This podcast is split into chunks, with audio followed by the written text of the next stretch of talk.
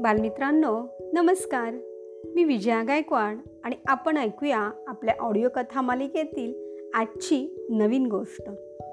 आपण ऐकत आहोत कथा एक भाषा दोन या अंतर्गत एकच गोष्ट आधी मराठीतून आणि नंतर लगेचच इंग्रजीतून.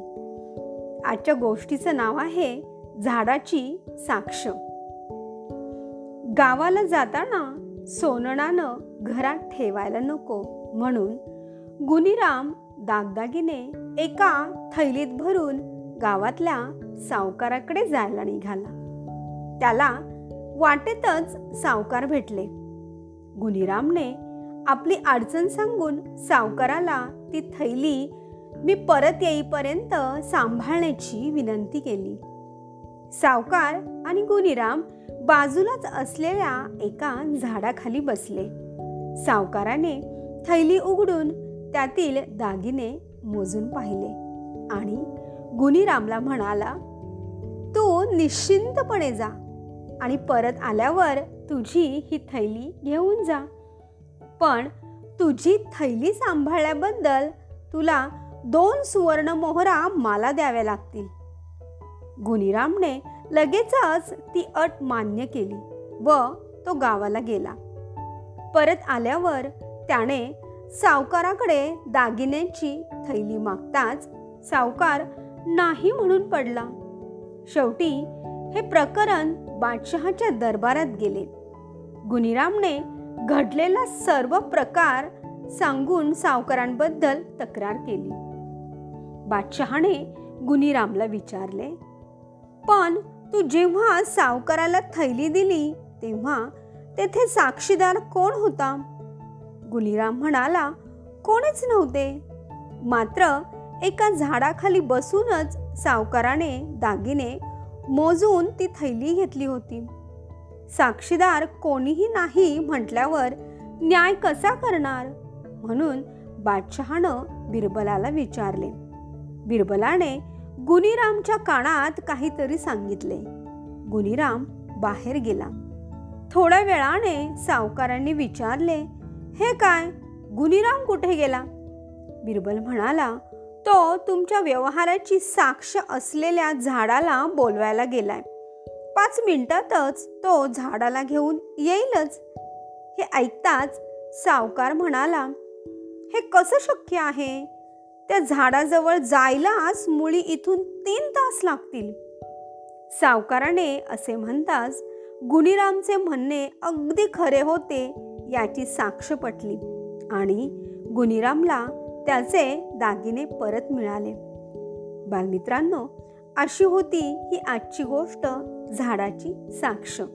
यावरून आपल्याला हाच बोध मिळतो की खोटेपणा केला तर तो कधी ना कधी उघड होतोच.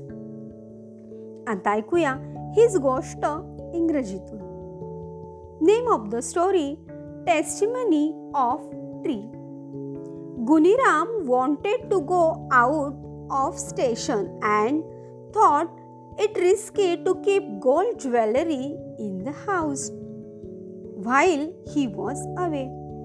He put all valuables in a bag and left for the town moneylender's house. He met the latter midway Guniram apprised the moneylender of his problem. Keep this bag with you till I return, he said. The two then sat underneath a tree and counted jewelry.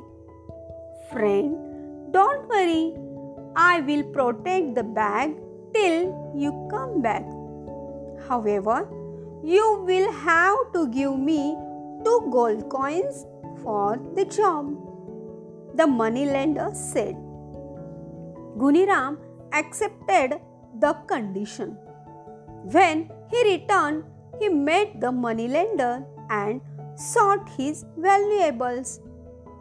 To his shock and surprise, the moneylender flatly refused that he accepted any bag from Kuniram. The matter went to Emperor's court. Was there any witness present when you gave the bag?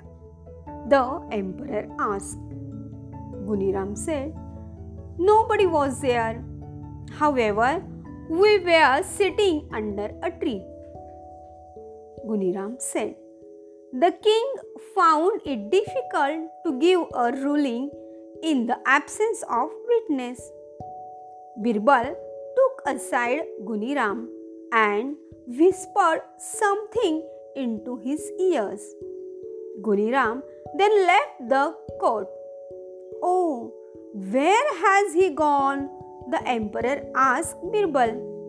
Your Highness, he had gone to bring the tree which was witness to the deal. He will come back in five minutes, Birbal replied.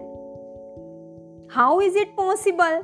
It will take him three hours only to reach the tree, the moneylender said. In eventually indi- indicating that he had indeed taken the bag. Guniram got back his jewelry. Moral of the story falsehood invariably gets exposed. Thank you.